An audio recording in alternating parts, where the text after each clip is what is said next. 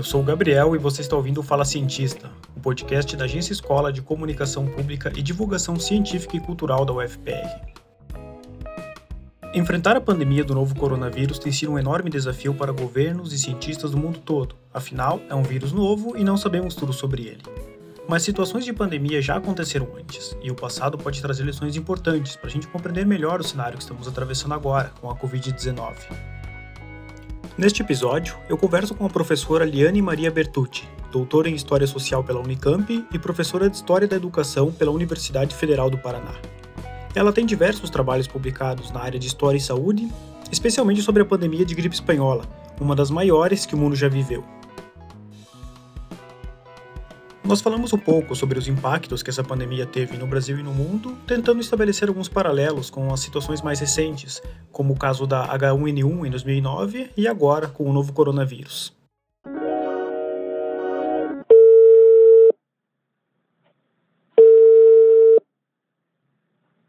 Pronto? Oi, bom dia, professora Liane. Tudo bem? Tudo bem, professora? É Gabriel, do podcast Fala Cientista da Agência Escola. Uhum. Professora Liane, é, muito obrigado por conceder essa entrevista ao Fala Cientista. Eu quero começar perguntando sobre essa relação entre história e saúde pública. Quando o assunto são as epidemias, as pandemias ou as doenças de forma geral, é comum que sejam entrevistados os cientistas como biólogos, virologistas, infectologistas, enfim. Mas também uhum. existe essa área da história que ela se interessa em estudar a saúde pública. Você pode Sim. falar um pouco sobre esse assunto, ou seja, que tipos de pesquisas são feitas em história envolvendo saúde? Primeiro, é, bom dia, eu agradeço imensamente o convite para falar com vocês. A relação, o, a, o, tema da saúde, ele interessa, é uma área de interesse do historiador há já bastante tempo. Né? Ele ganhou uma ênfase muito grande a partir especialmente da década de 80. Não cabe aqui discutir muito, mas é foi todo uma, um movimento do final de 70, 80, dentro da própria historiografia, com novos temas sendo pautados de maneira é, de perspectivas diferentes do que tinham estavam sendo até então. Então, a partir da década de 80, 90 especialmente, nós temos é, vários estudos é, relacionados com que tenham como tema a saúde de maneira é, geral, né? Nós temos, inclusive, dentro da história algumas linhas, algumas é, de, de, pesquisa é, relacionadas com o tema da saúde. Por exemplo, a história quantitativa, a história da ciência e a própria história social, social da cultura, acaba, é, tem interesse, tem é, é, pesquisadores que trabalham com a temática da saúde de maneira ampla, diversificada, que muitas vezes combinam, claro. Né? Não dá para você fazer uma coisa tão é, estanque dessa forma. Eu, por exemplo, meu trabalho em geral é, vai na perspectiva de uma história da saúde, usando referencial teórico da, mais da história social do que da história da ciência. Mas não quer dizer que com isso que eu não acabe dialogando com eventualmente produções da história da ciência. Além disso, eu trabalho com história da educação. Eu sou professora de história da educação é, na Universidade Federal do Paraná. Então, a minha perspectiva do, de ações que são educativas são muito são, é uma área de interesse muito grande para mim. Você poderia dar exemplos de fontes que são consultadas nessas pesquisas envolvendo história e saúde? Por exemplo, são prontuários médicos, são uhum. recortes de jornais, livros? Como é que é esse, esse trabalho?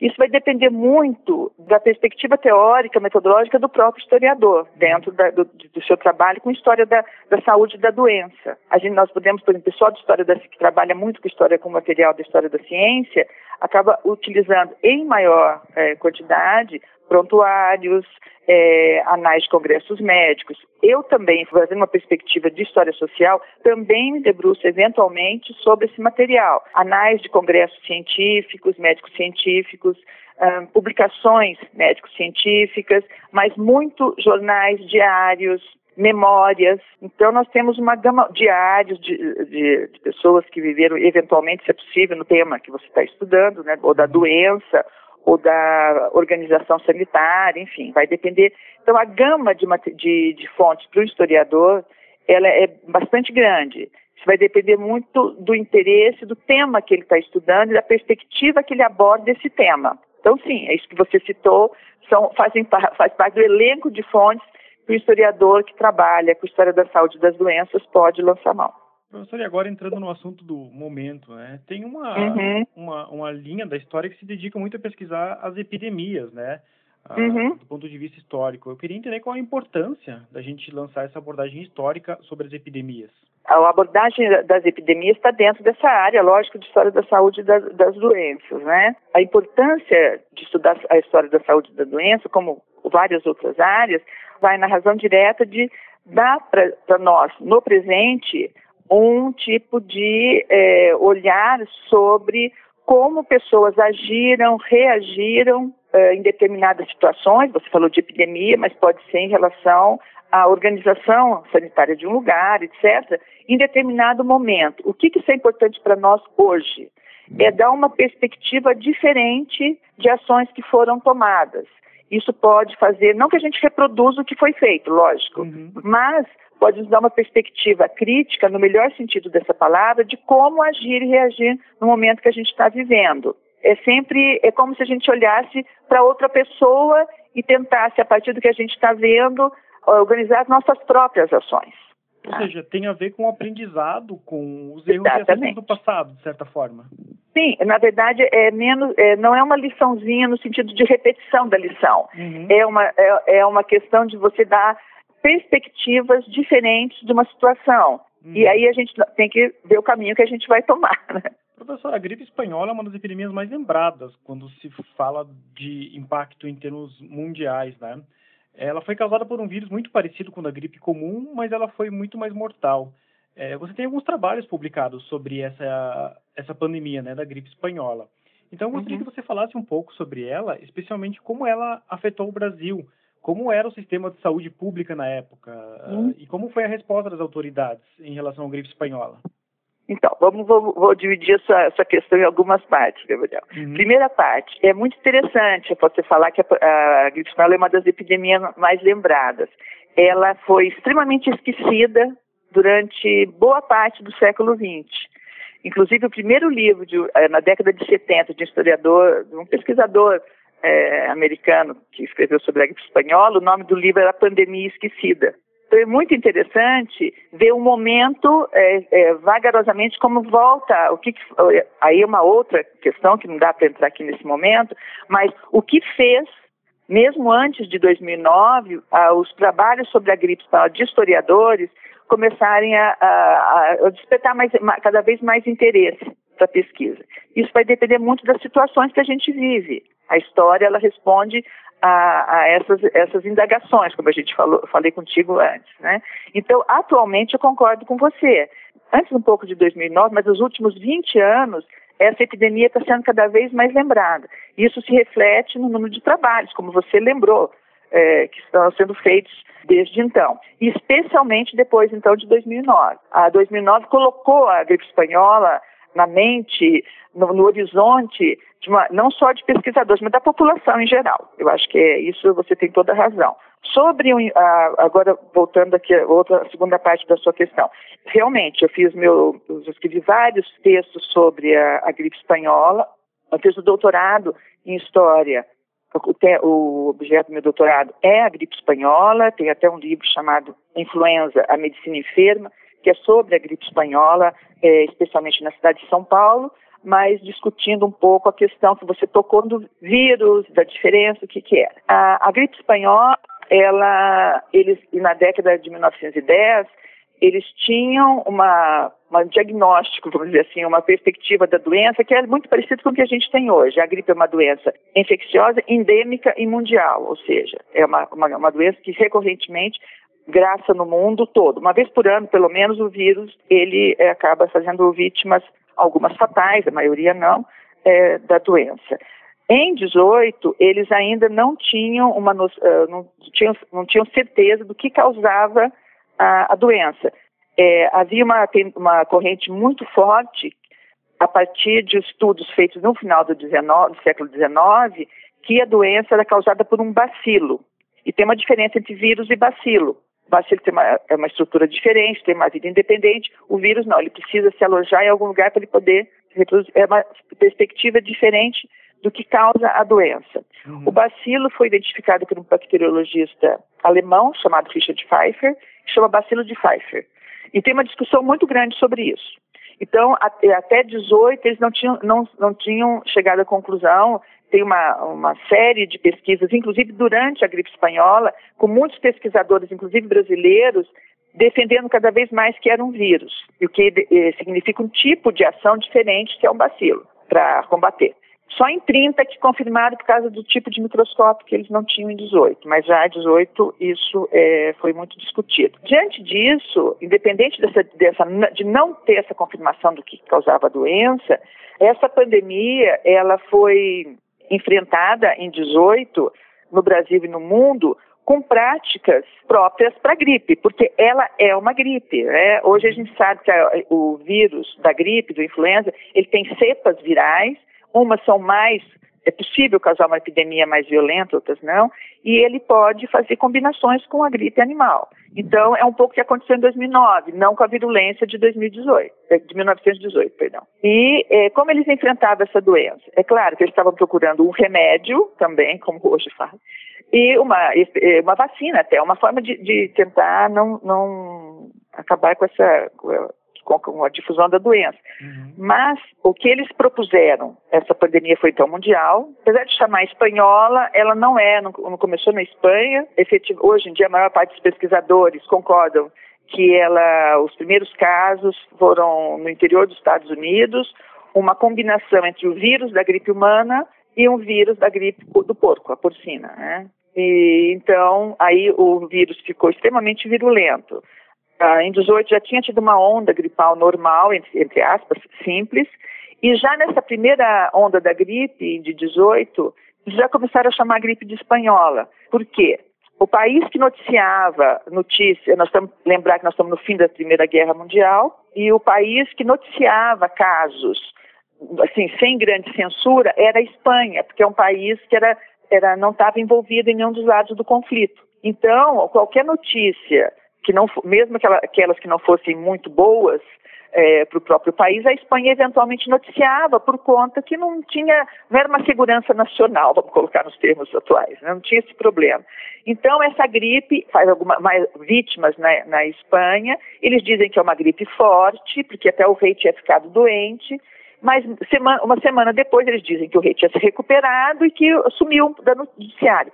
Mas já nessa época, eles começaram a chamar a gripe de espanhola, porque é a Espanha que está noticiando, a gripe é espanhola. Né? Quando vem a segunda onda, e aí sim, é essa é, extremamente virulenta, uh, o nome espanhola, gripe espanhola, já estava, vamos dizer assim, consagrado, porque inclusive a Espanha noticiava muito mais os casos, por conta justamente de não ter censura de guerra. Então ela virou gripe espanhola.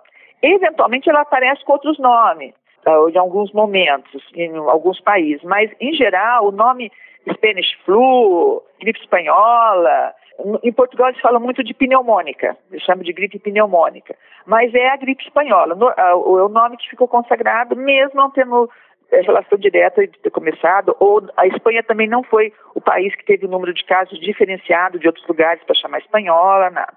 A gripe ela começa então, como é que ela ela vai se difundindo. O movimento de tropas de soldados que sai, por exemplo, do interior dos Estados Unidos pra, vão para é, os navios tocam na África, vão para a Europa é, em guerra, faz com que o vírus vá, ajude a circular. Então aí ele vai se difundindo. Nós temos notícia da gripe que começa a aparecer nos jornais, inclusive no Brasil, dizendo, olha, está aparecendo casos na Espanha em final de agosto, setembro, soldados brasileiros, a missão médica brasileira vão para foram para a Europa justamente nesse período que o Brasil tinha entrado na guerra e eles iam tinha uma missão médica brasileira que foi para ia para a França para criar um, um hospital para atender os, o, a população em geral, e especialmente os soldados. Esse navio vai com algumas paquetes e corvetes de guerra também, param em, em Freetown, que é Serra Leoa hoje, e em Dakar, no Senegal.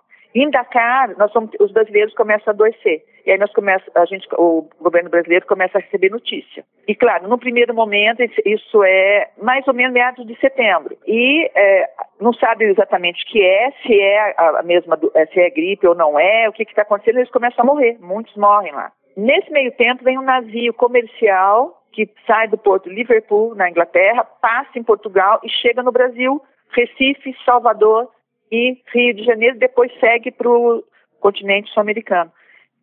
Esse navio é considerado por 99% do, dos pesquisadores como aquele que primeiro trouxe os primeiros casos de gripe espanhola para o Brasil. Uhum. Tá? E nós estamos falando em meados de setembro. Nesse momento, as autoridades brasileiras, médicas e governamentais, discutem se, especialmente no Rio de Janeiro, Carlos Seidel, que era o diretor nacional do diretor-geral de higiene, que era o diretor ligado ao governo federal, e ele, no primeiro momento ele duvida que é ele e outros, outros médicos que a gripe que tá, começou a graçar no Brasil é a mesma que está matando na Europa e na África. Ele diz: aqui não é aquela, aqui é a gripe normal de todo ano.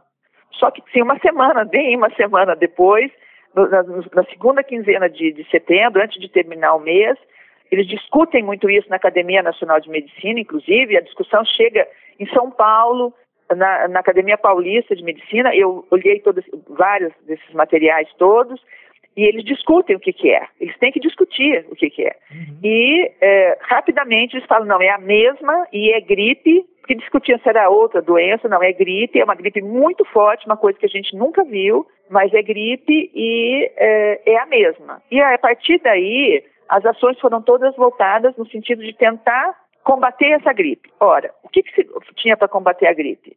Não tinha remédio específico, uhum. não tinha vacina ainda, não tinha. Então, o que, que eles fizeram? As ações que esses médicos tomaram foram muito iguais àquilo que a gente viveu em 2009, que tentaram fazer, especialmente o que a gente está vivendo hoje. Você identifica mais ou menos o que é, mas você não tem meios nem de. É, você tem meios, no caso da gripe, de cuidar um pouco dos sintomas. Porque a gripe dá muita febre, ela tem um ciclo, eles sabiam exatamente o ciclo que a gripe tem, seis a sete dias em geral, seis a sete semanas no, na área que a, que a, que, o, que a pandemia, a, a, epidemia se instala, ou a pandemia, no caso, mas especialmente a, a epidemia. Então, eles começam a dizer assim: use quinino, que é uma coisa também interessante. O quinino era usado para combater a malária, porque ele combate aquele tremor da febre da malária, ele combate a febre. Uhum. E como gripe dá febre, estava dando uma gripe, uma febre altíssima no caso da gripe espanhola, então use quinino. Mas eles alertavam o tempo todo. Isso é paliativo, ou seja, é para tratar sintoma. Isso não cura a doença. É, eles usam, indicam vários medicamentos, inclusive eu fiz um levantamento, é, são muitos medicamentos, mas no sentido de tratar sintoma. E eles falam, cuidado para quem sofre do coração, tem problema de pulmão, porque pode complicar bastante. Esse é um pouco o panorama. Em geral, no Brasil, a gripe, é, ela foi a maior parte dos lugares, ela agraçou entre final de segunda eh, quinzena de setembro até a primeira quinzena de dezembro. Aí vai variar, lógico, o Brasil é muito grande, né? Variar um pouco de lugar para lugar. Mas, em geral, são seis semanas de epidemia em cada área onde ela se instala de maneira assim mais evidente. E nós estamos falando de uma época em que o país não tinha sistema de saúde universal, certo? nós temos é, bem, muito independente, nós temos um sistema bem, bem diferente. O sistema na época era muito mais descentralizado do que a gente tem hoje, a gente né, no Brasil. Uh, eu falei do Carlos, citei o Carlos Saido, que era o diretor-geral de saúde, de, de, na verdade, diretor-geral de higiene, isso correspondia ao, ao cargo de saúde do governo federal. Tá? Mal comparando, seria o ministro da Saúde. Só que qual era o alcance da, da, das ações dele? era mais no sentido dos portos, porque eram coisas gerais de saúde complicadas para o país. Então, o Seidel, claro, ele atua muito na cidade do Rio, porque era capital federal na época e tal, mas ele atua no sentido de tentar é, fazer quarentena em navios que estão chegando depois, né? É, tentar é, esse, esse, é, cuidar para eventualmente proibir, se fosse o caso, alguma, algum tipo de ação em alguns portos, é, que são dos portos, tá? As, as ações que têm que ser tomadas é, para tentar é, coibir a entrada de, de, de, de, infectados ou coisa assim. Então, a proibição eventual do navio desembarcar imediatamente os passageiros, esse, essa ação que era do SAID.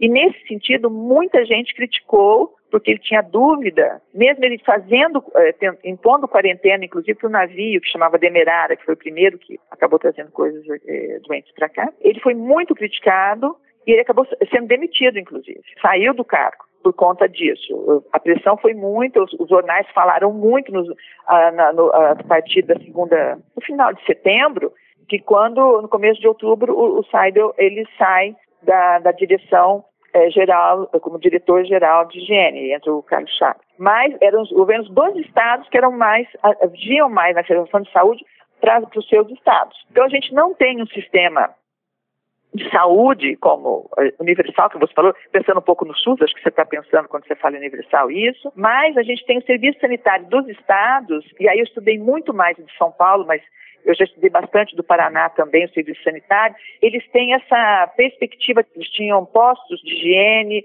vão ter as, as delegacias de saúde, no sentido de tentar, nesse momento específico da, da pandemia, de atender e socorrer a população. Então, vai ser o serviço sanitário dos estados que vai acabar é, fazendo um papel de gerenciador um pouco desse momento é, de, de, epidemia em 1918. É claro que aí vão ter as particularidades de cada estado e aí é, fica difícil falar para você que, como cada estado do Brasil agiu uhum. naquele momento. Mas, em geral, foram serviços sanitários dos estados que uh, fazendo parcerias, evidente, com, com, eventualmente com prefeituras, quando possível, para tentar é, socorrer as pessoas, organizar o sistema de combate à doença, no sentido de fechar escolas, com apoio do governo, governo dos estados mesmo, fechar as escolas, é, fechar mercados, é, é fechar parques, é, essa, essa série de medidas,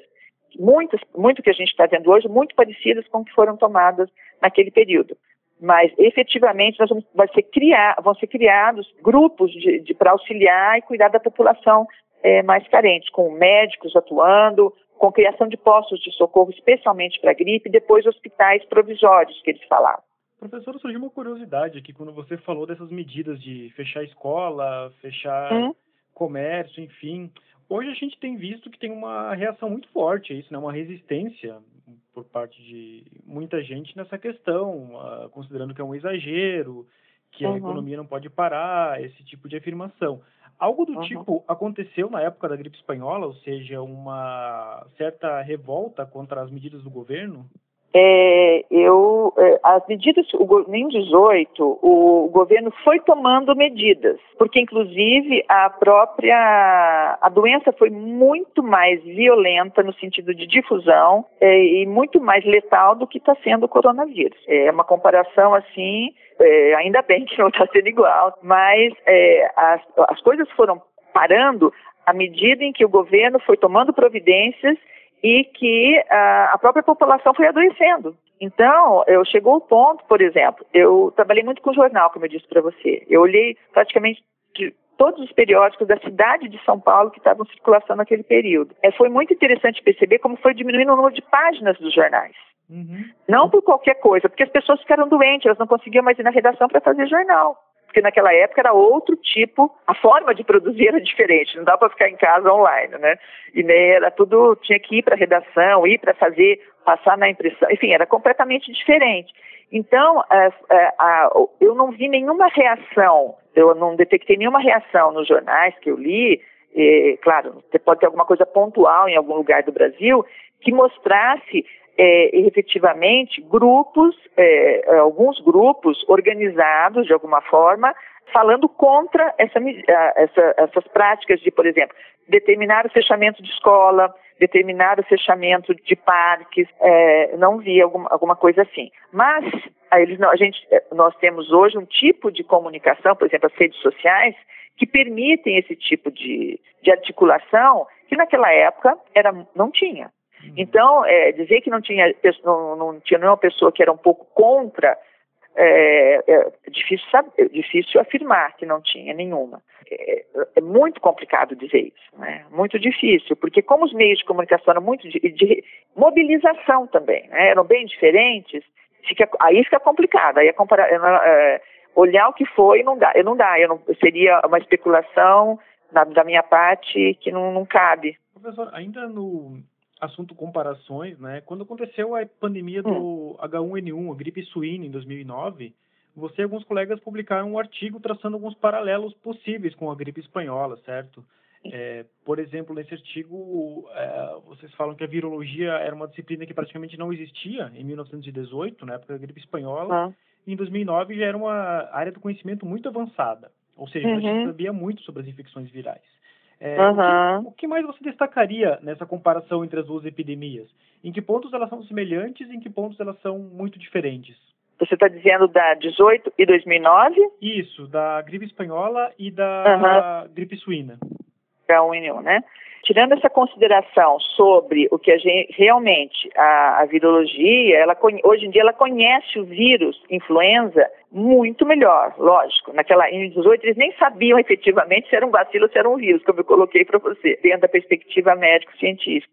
Então, quanto a isso, sem dúvida, Hoje, hoje, que eu digo é no século é, 21, 2009, nós temos uma organização internacional, é a Organização Mundial de Saúde, que foi criada no final da década de 40, tem, um, tem uma tensão em relação a epidemias de gripe extremamente é, presente, forte e refinada. Ela, ela a detecta em algum lugar que está começando algum tipo diferente ou mais forte de gripe, ela já anuncia.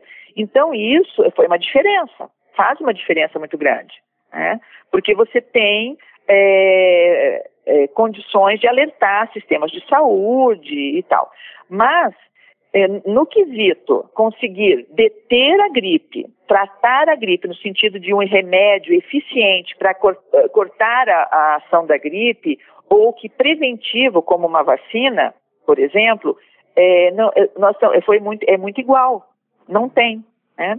Não tem e não tinha. A vacina que nós tomamos todo ano e devemos tomar contra a gripe, ela é uma ela tra traz uma imunização relativa, tanto que ela tem que ser feita é, refeita anualmente. Então a palavra vacina a gente aplica, mas ela nem é efetiva, é, não, não é efetiva para isso, porque a vacina não é que nem a da varíola que você toma a vacina você fica imunizado. Re, muito improvável alguém que tomou uma vacina contra a varíola, por exemplo, pegaria varíola. Hoje em dia a varíola está extinta e foi erradicada.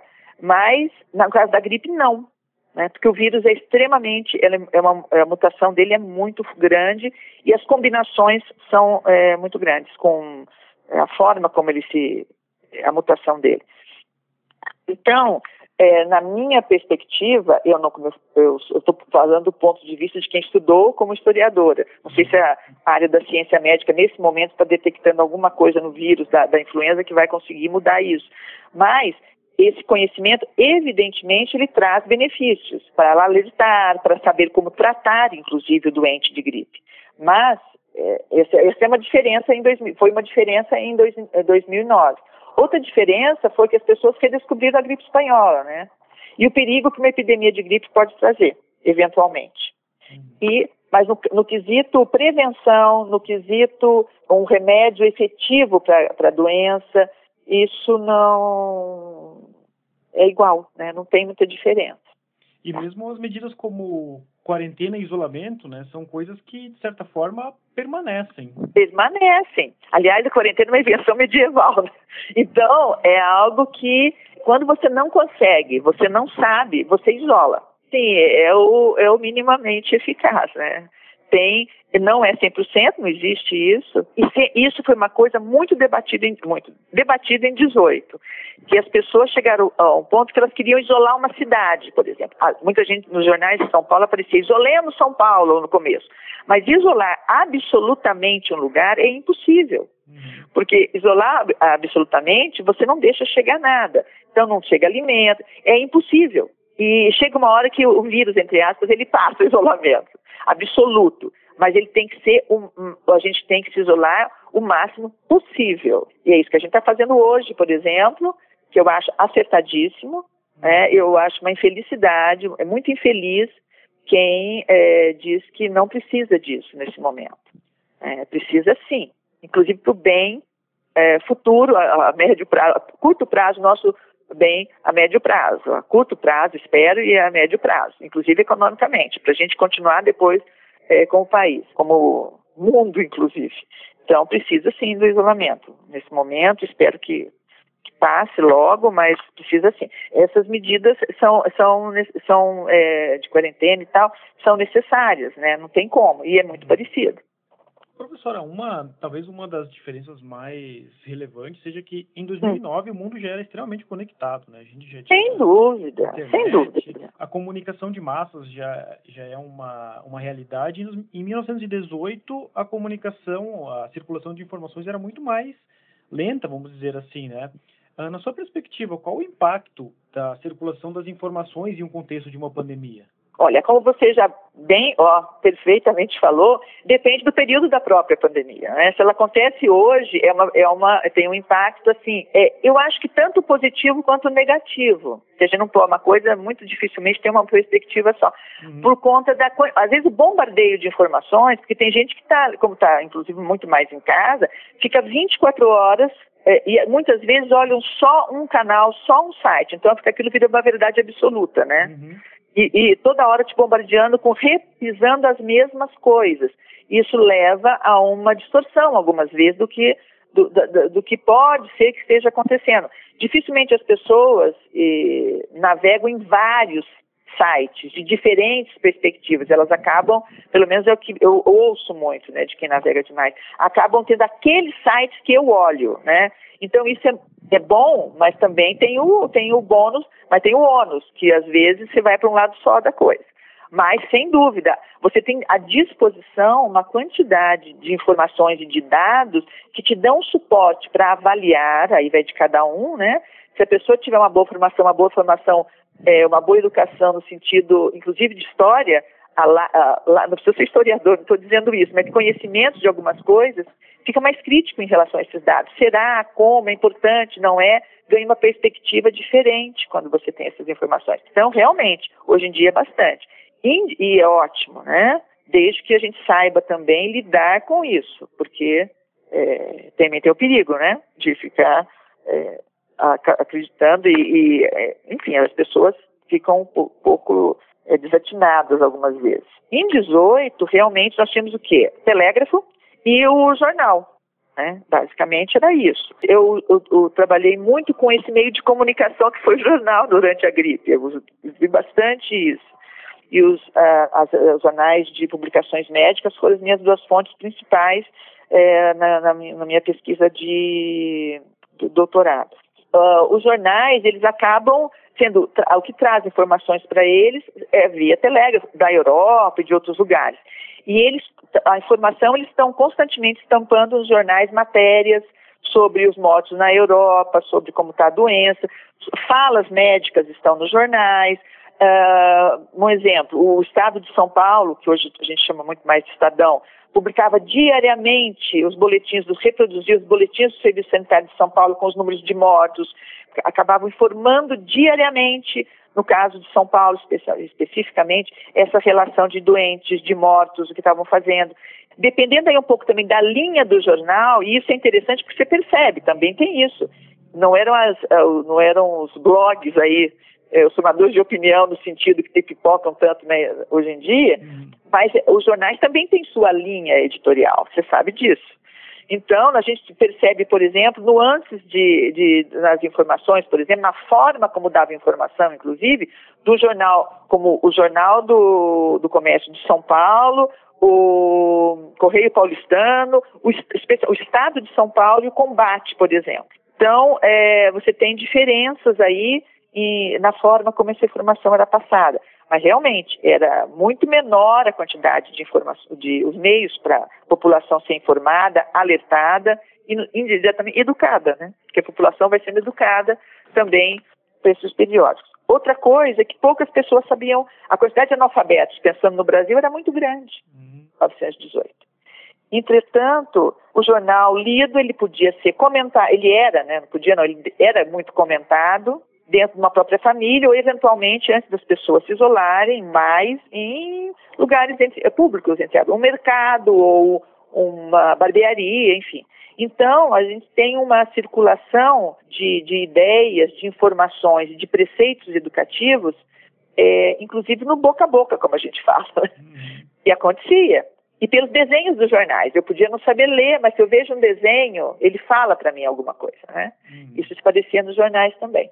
É, e hoje em dia também há uma comunicação muito forte entre os cientistas do mundo todo, né? O que acelera aí alguns processos de desenvolvimento de remédios, uh, enfim, o que na época deveria ser muito devagar mesmo, né? Por exemplo, a comunicação entre os cientistas da época da Europa e do Brasil, por exemplo. Não, era muito intensa. É, ao contrário do que pode, claro, quando eu falo muito intensa, é de 1918, né? Uhum. É, os, os, os, brasileiros eles têm um, uma, eles mantêm isso eu vi através aí dos, de outra fonte que são as publicações médicos científicos, anais de congressos, por exemplo. Uhum.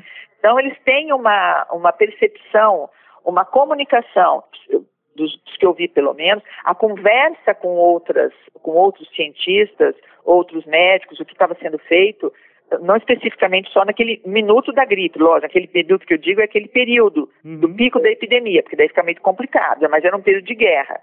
Mas a gente tem os médicos brasileiros, os, os cientistas brasileiros, eles têm contato muito estreito com colegas da Europa é, e da, muitos deles da América Latina também.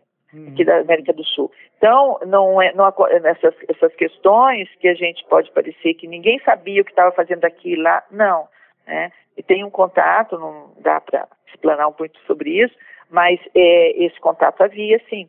Eles eram extremamente dentro do que era possível na época, é, sabiam o que estava acontecendo e eram, eles eram muito reconhecidos internacionalmente, inclusive. Uhum. Né? Pensar num Carlos Chagas, esses, é, enfim, todos esses. É, Oswaldo Cruz, Oswaldo Cruz morreu antes da gripe espanhola, tá? ele morreu em 17. Mas é, no, ah, muitos pesquisadores brasileiros receberam, receberam na, durante a década de 10, 20, prêmios internacionais importantíssimos, é, atuaram fora do Brasil, é, enfim, é, então é, já havia, uma, assim. já havia uma comunidade científica bem estruturada no Brasil, então. Olha, eu, eu sei que alguns pesquisadores acham que tudo começou com depois e tal, mas sim, na minha perspectiva, estruturada é, com, com, associação, com associações, né, e com contatos é, fora do Brasil, tem. Professor, e quanto ao tratamento dos doentes que contraíam a gripe espanhola, que tipo de medicação era utilizada na época?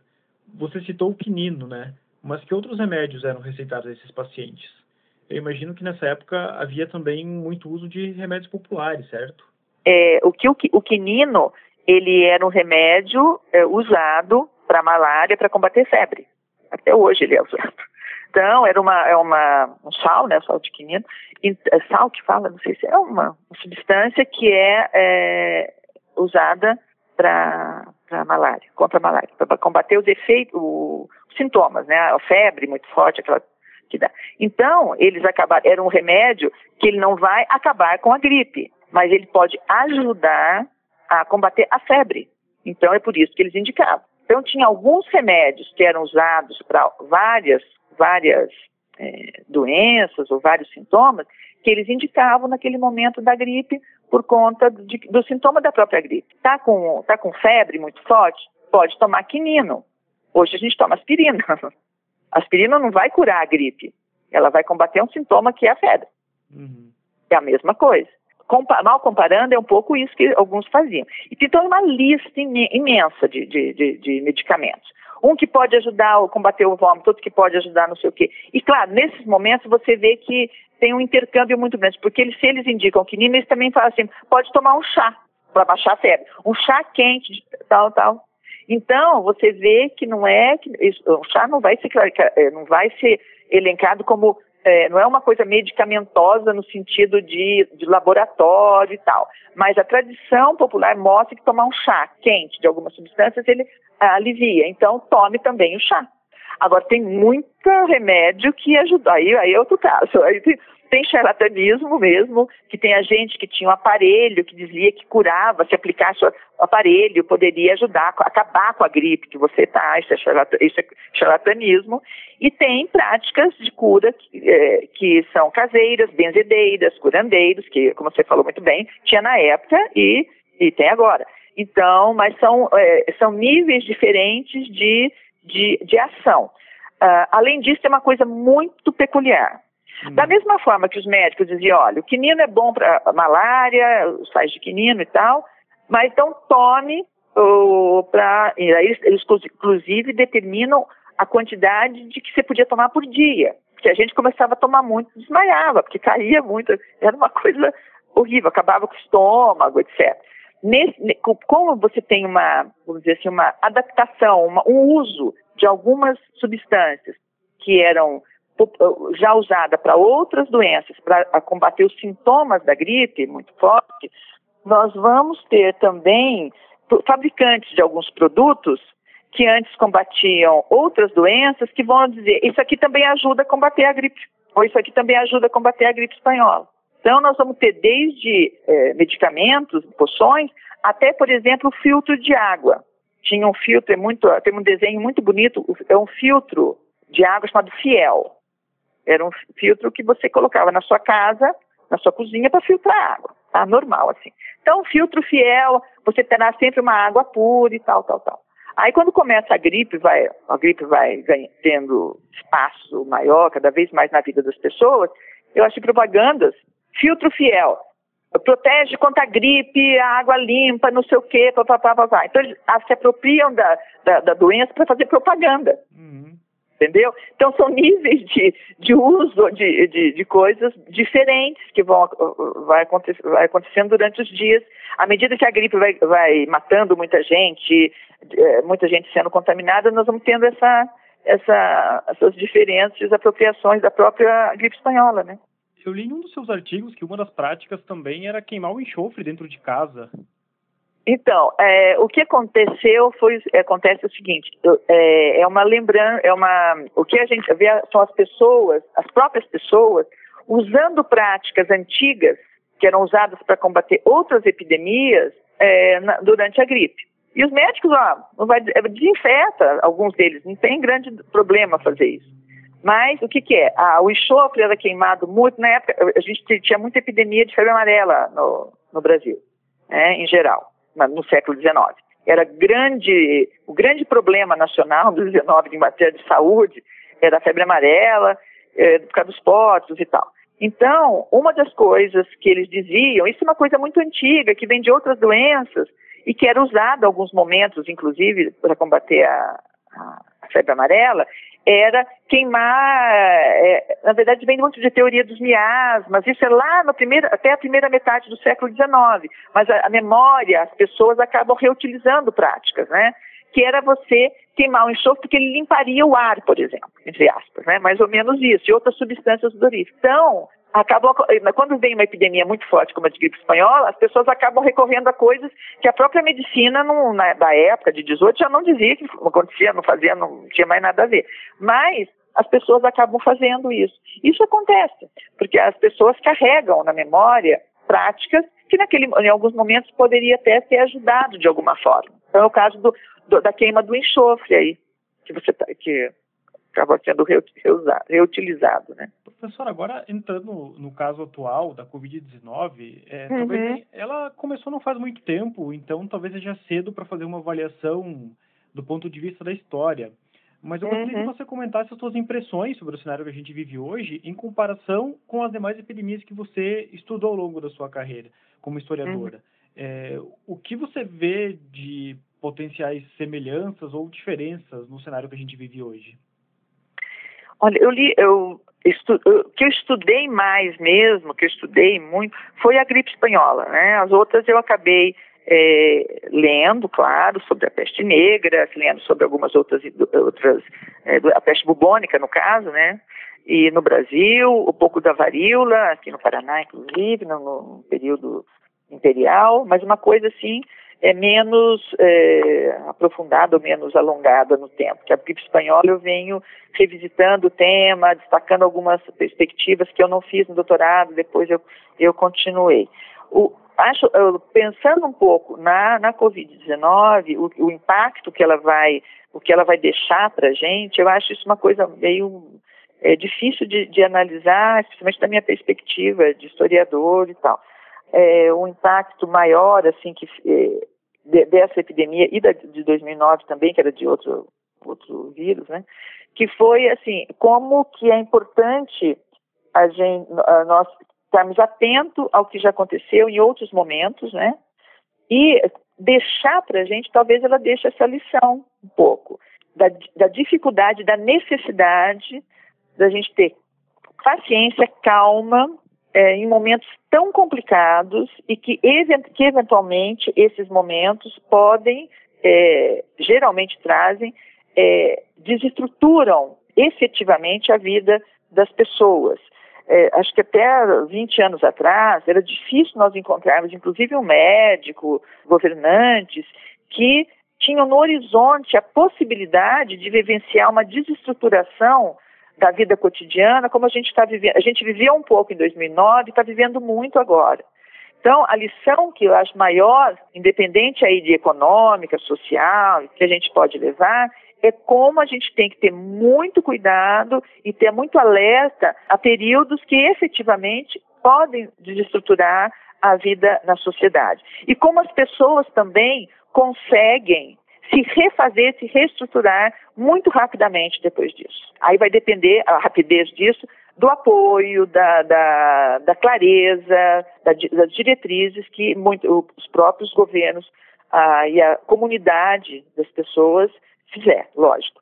Mas, para mim, é, seria essa.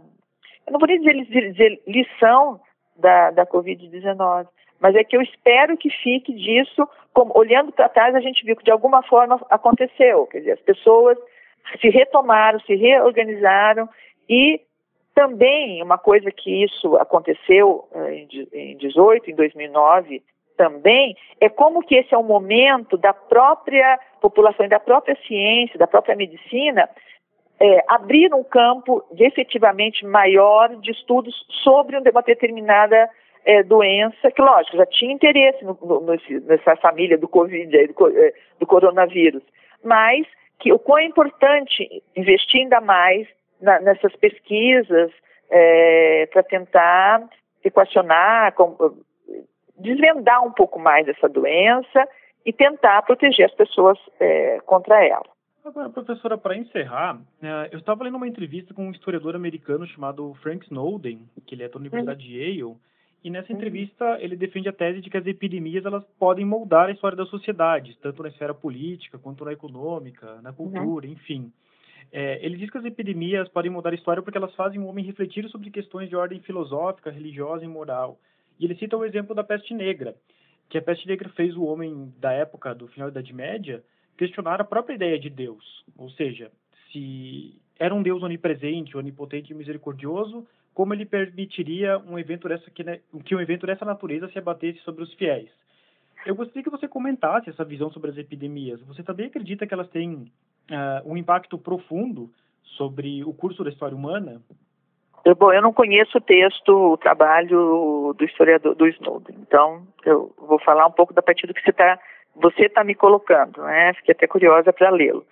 Ah, eu, as epidemias vão ter sempre um impacto na vida concordo com isso. A epidemia tem é, um impacto na vida da comunidade sobre a qual ela incide. Né? Quando é uma pandemia, então, mais ainda, claro. O que esse, é, o, isso, o, o lado que isso aí pode, para onde isso pode levar é outra coisa. Eu acho que a epidemia ela vai estar, tá, o resultado dela vai ser combinado com uma série de outras coisas da própria sociedade do período. Então, nessa perspectiva, dizer que a epidemia define, eu acho que ela, ela, ela é um componente que pode, dependendo do, da, da, sua gravidade, da, do impacto que ela tem é, demográfico, econômico, ela pode concorrer para que uma, uma, uma sociedade, ou uma cidade, ou o mundo caminhe para uma direção ou outra. Mas ela sozinha, em si, tem que ser, e eu acho que é isso que ele colocou, combinada com outros fatores. Ela pode sim é, levar a mudanças ou a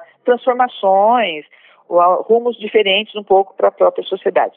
E, é, e, ele chamou atenção, o autor que você leu, o historiador, sobre efeitos de ordem mais é, íntimas, né? filosóficas, morais, é, até religiosas, que ele chamou atenção aí. É, o que é interessante é que é um momento, isso já aparece, tem um livro do foi sobre uh, Londres, sobre o Collor, no período da... É um romance, tá? Não é exatamente... Ele baseou... É um livro extremamente interessante, Daniel Defoe, porque ele relata o que ele ouviu, etc. como um pouco nessa direção, que as pessoas chegam um momento em que elas, é, sendo muito prolongado o período, elas acabam se questionando né, é, sobre, uh, sobre o seu modo de agir, querendo viver tudo, porque vão morrer mesmo, é, se descuidando, mas isso é um período muito prolongado. Não, é, foi, não foi o caso de 18, por exemplo, apesar de nós temos alguns momentos que as pessoas, algumas pessoas pareciam perder um pouco o senso do perigo, porque vai chegando uma hora que a pessoa vai ficando tão, tão, tão é, angustiada, tão desencantada com tudo, que ela acaba é, fazendo coisas desatinadas, é, saindo na rua, enfim, fazendo coisas bem desatinadas. Então, é, eu concordo com ele nessa perspectiva, desde que isso seja colocado num contexto é maior. É o mesmo caso de você dizer o que uma você ter uma seca muito prolongada, carência de alimentos, é, de, é, é, subir o preço muito de alguma coisa, pode desviar o curso ou ser sem curso, né? pode mudar a trajetória de uma, de, uma, de uma sociedade, o que ela estava vivendo? Evidentemente que pode, dentro de outros fatores, de outras variáveis. Então, aí, aí eu concordo com ele. Quanto ao questionamento que ele diz, que até levou, eu não sei se ele disse nesses termos que você colocou, mas eu acredito que sim, se, que levou a pessoas a, a, como é que é, a não crerem uh, mais em Deus ou, é, a, question, ou a questionarem a questionarem a, a, existência. Eu tenho, eu não, não li o trabalho, não sei, eu tenho sérias, é, que, um sério questionamento em relação a isso. Uma coisa é você dizer é, você blasfemar no sentido nosso de dizer, então, tá bom, já que eu sou, sou um pecador, bem-vindo, porque eles associavam muita doença com, é, com, com o pecado e com uma praga que as pessoas elas tinham que purgar de alguma forma. Então, ou elas atribuíam isso a uma, ao, ao externo, por exemplo, a quantidade. Aí você tem vários grupos sociais que foram muitas vezes é, inclusive durante a peste negra, muito perseguidos. Por exemplo, culpavam os judeus, culparam os, os leprosos, culpa, enfim, culpavam uma série de, de, de, de, de grupos, alguns grupos, que seria o, estrangeiro, por exemplo. Ah, veio de fora, você que trouxe, e ocupavam isso. Nós, nós estamos servindo exatamente como Deus quer. E algumas pessoas blasfemavam. Isso é uma coisa. Outra coisa é você virar ateu. A ideia do ateísmo, como a gente conhece hoje, da forma como a gente conhece, eu, eu, eu a maioria, assim, eu, eu, nunca estudei muito exatamente isso, mas é, é, com algumas, a gente pode até fazer algumas críticas de forma absoluta, é difícil dizer, mas tem um livro muito interessante que chama O Problema da Incredulidade no Século XVI, que é do Lucien Febvre, que ele ele discute um pouco essa questão. É possível ser ateu no século XVI, ou seja, 1500 e alguma coisa? A gente tem que lembrar que a peste negra foi 200 anos antes disso ainda. Uhum. Ele vai tecendo considerações que será muito difícil. A pessoa, e a gente também que tem que entender o que a gente considera blasfêmia hoje, naquela época poderia até não, não ser exatamente isso. Então, ele, a partir desse, de, de, dessa ideia de que você tem que ter cuidado, inclusive, com a fala de algumas pessoas lá no século XV, XVI, e o que, que a gente entende aquela palavra no século XX, XXI, com. Então, ele coloca que é muito difícil perceber ateísmo nessa sociedade ainda muito marcada pelas crenças religiosas que vêm do cristianismo de forma da forma como o cristianismo se desenvolveu na Europa, é, como você falou bem na, da Idade Média. Então, ele fala isso em um período muito posterior àquele da peste negra, que era muito difícil. Ele vai dizer o ateísmo é uma possibilidade muito maior a partir do século XVII, XVIII, né? Então, é, eu, eu, eu, acho que são coisas diferentes. Então, eu não sei exatamente como que, é, eu imagino que o historiador é extremamente sério, isso vai ser muito interessante se ele conseguiu detectar isso dessa forma lá no, no século é, 14 ainda, que foi a, a, a peste negra, né? Mas uma coisa é blasfemar, outra coisa é você ser ateu. Tá? Você pode até, em algum momento, você soltar uma blasfêmia, né? Você é, se revoltar. Ser ateu, ser descrente nesse aspecto de ateísmo, é, eu acho muito mais complicado. Professora, tá. tem mais algum aspecto dessa discussão que você gostaria de ressaltar? Por exemplo, ah, alguma relação com 1918 que você enxergue presente nessa epidemia de hoje? Olha, é, acho que o que era assim que a gente que a gente falou, acho que as semelhanças é, nós não entramos muito em detalhes sobre isso, mas acho que aparecem bem, é a questão do isolamento, a questão de fechar lugares, acho que a gente falou bastante. E da solidariedade, no caso não tinha o SUS que a gente tem, essas redes mais formais, mas a gente, em vários lugares, nós temos uma mobilização muito grande dos médicos dos lugares, de, de, de leigos, né, das pessoas que acabaram dando ou tentando é, ajudar, internar, cuidar do, do, dos doentes dentro do que era, era, era possível. Então, é, semelhanças, eu acho que a gente até é, falou bastante. Uma coisa que eu, foi diferente, eu espero que continue assim, foi a da, a da grande, da massa de pessoas que adoeceu é, no planeta é, e no Brasil inteiro. Não tem essa de pequenas cidades, grandes cidades, vilas. Assim, foi uma coisa assim que é generalizada, né, muito forte e é, eu espero que continue muito menor o impacto de doentes e de mortos do que teve a gripe espanhola. Mas acho que a lição da gente, nós nos isolarmos, é, temos cuidados higiênicos, uma, uma, doença que a gente não sabe, é, não tem um remédio específico, não tem uma vacina específica, é uma lição de 18 que a gente acho que recebe muito bem aqui em, com a Covid-19, né, nesse momento que a gente está vivendo, que a gente deve olhar bem para isso. Só para concluir um pouco a, a, diferença, quando a gente fala em muito, muito ou pouco, se a gente não bota o número, fica difícil. E é claro que esse número tem que ser visto na proporção, é, por exemplo, da população em geral que a gente tem, tinha no momento que a gente tem agora.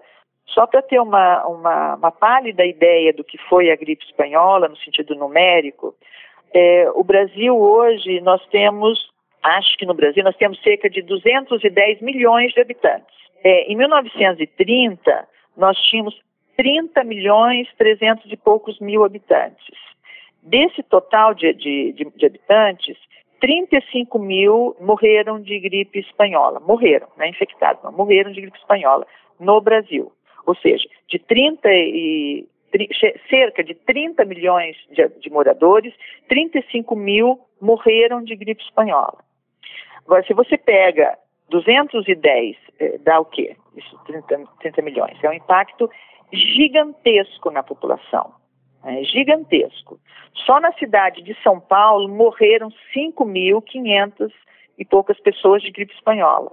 A cidade de São Paulo tinha 530 mil habitantes, ou seja, 1% da população da cidade de São Paulo morreu de gripe espanhola pensa hoje na população que a gente tem e penso que é 1% da população morrendo em dois meses. Então, é assustador. A gripe espanhola, os números são, assim, absurdos. A Primeira Guerra Mundial matou 8 milhões de pessoas. A gripe espanhola, é, subestimadamente, matou 20 milhões de pessoas. Tem gente que fala de 50 milhões.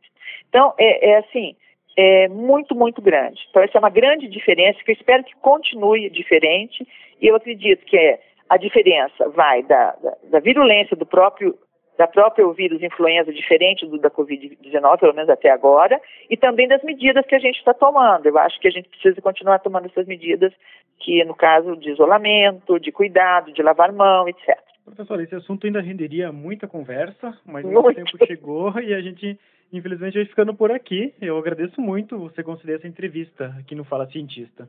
Ah, muito obrigada, Gabriel. agradeço imensamente vocês. Então tá, muito obrigado. Professora, depois eu vou te mandar o link dessa entrevista que eu citei para você Ah, eu agradeço. Eu acho que você vai gostar, eu achei ela bem interessante. Agradeço bastante. Então tchau, tchau. tchau, tchau. E assim termina o nosso quarto episódio da série especial sobre a pandemia do novo coronavírus. Como a professora Liane comentou, o isolamento social foi uma das medidas adotadas durante a gripe espanhola. E no caso da Covid-19, essa medida continua sendo recomendada pela comunidade científica. Por isso, lembre-se de fazer a sua parte. Fique em casa e ajude a reduzir a velocidade da contaminação. Até o próximo episódio.